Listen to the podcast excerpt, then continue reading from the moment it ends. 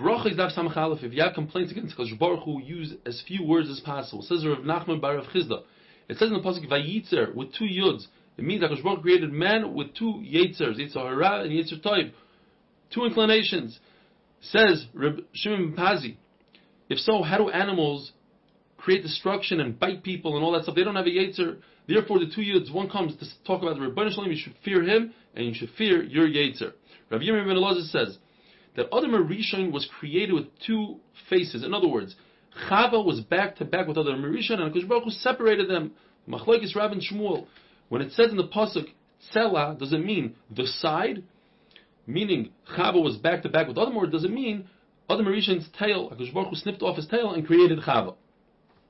Says the Gemara, a beautiful thing that Kosh Baruch Hu in the beginning wanted to create Adam and Chava like the animals, individuals, and then he decided to do to make them one. The Rishonim explain like this: a husband and wife have a connection that a mother and a child don't even have. They always yearn to be together. Rav Ami says that it says in the pasuk Ochav Ekedim Tzartani, which is a contradiction. Because Baruch created man last and first, meaning he created man last, but man is first for destruction, for piranhas, by the Mabul, HaKadosh Baruch Hu destroyed the humans before he destroyed the animals. When it says in the pasuk Yizgor Basar Tachteno, according to the Manda Omer that says that it was a tail, the explanation, the explanation is that HaKadosh Baruch Hu had to just heal that wound where the tail was. If they were back to back, then it was a real surgery. There's a lot of flesh that HaKadosh Baruch Hu had to fit in there. Vayiven, he built, meaning, according to Omer, it was only a tail. What did he build? He built up Chava. He did his, her hair, he braided her hair, he did her makeup, perfume, and then he presented her to Marisha. According to Rav Chizda means that he created her like a storage, for storage to hold a baby, wide on the bottom and narrow on top. By the Adam, because Baruch became Sheshvinim, he became their best man, so to speak. He created happiness and simcha at their wedding. You learn from here derech eretz, even though it's below HaKadosh Baruch dignity, nevertheless it was necessary at the time, so he did so. We have halacha. You're not allowed to walk behind a woman so that a person should not come to a chet. And even if it's his wife, it's also. And if he's, he finds himself behind a woman, he should put himself to her side.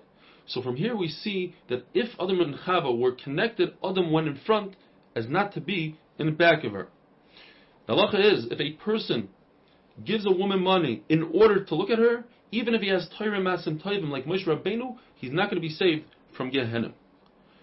Manoach, who was Shimshon's father, one man says he was an Amaretz because it says Vayelech Achrei He went behind his wife. Says the Gemara, wait a minute. Elisha also says he went behind his wife, but over there the pshat is that he went with his wife's advice. So too Manoach went with his wife's advice. Rabbi has a saying: Walk behind a lion rather than walk behind a woman, so you don't come to a chet. Walk behind a woman rather than walk behind Avodah Zarah, that you shouldn't come to a chet of Avodah Zarah, and walk behind the Avodah Zarah rather than walking behind the shul that people are davening, because that's disrespectful to Baruch Hu. Unless, of course, you have a great reason. You're carrying something heavy, you're on a donkey, there's another opening to the shul, you're running like the Gemara says in the beginning of Masechta. We have a picture in our mind what the Yetzer Hara looks like. The Gemara says, no, the Yetzer Hara looks like a fly. And it sits at the two openings of a human's heart.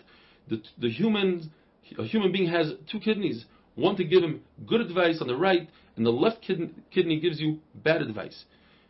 The heart understands, the tongue articulates, and the mouth finishes off the words. The esophagus brings in and out food. The windpipe is to speak and to sing. The lung absorbs liquids. The liver gets angry where the gall throws in a drop into the liver and calms the liver down. The spleen laughs, the intestines sleep. The gizzard grinds and the nose wakes up a human being. Now, if you reverse the intestines with the nose, where the intestines wake up the person and the nose goes to sleep, you'll have big problems. And if both the intestines and the nose go to sleep, or they both wake up a person, the person dies immediately. The Yetzer Toiv controls tzaddikim, the Yetzer Hara controls the Rishaim, and mediocre people are controlled by both. Says Rabba, we are mediocre. Says Abaye, if you are mediocre, how can anybody survive?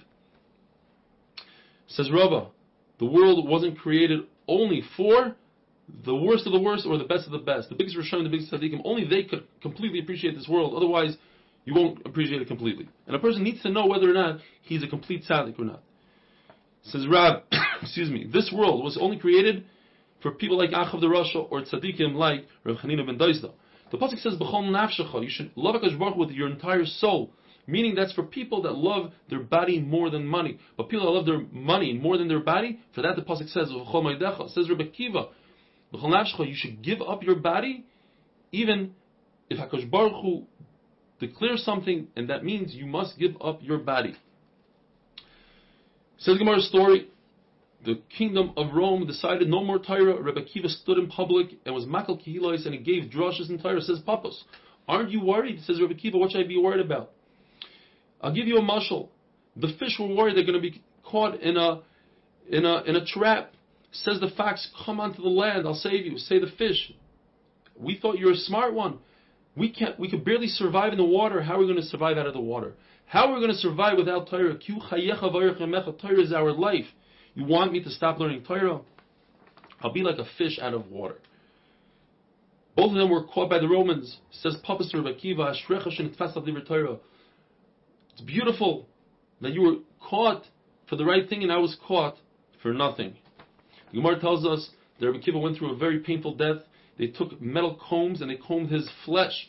And as they were combing his flesh, he would say, Kriya Shema and Kabul Ol Machashumayim. Says Talmidim asked him, How could you be mechaven when you're in such pain. Says Rabbi Kiva, what do you mean?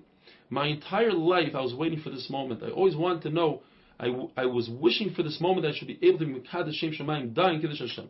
But the question is, it says, David HaMelech says, I wish I could die peacefully in my bed. The Malachim asked Baruch Hu, Zu Torah v'Zu Schara. This is what happens to a human being that learns Torah his whole life. Rabbi Kiva, one of the greatest human beings that ever lived, said, B'chaim, Rabbi Kiva is invited into Ilam Haba.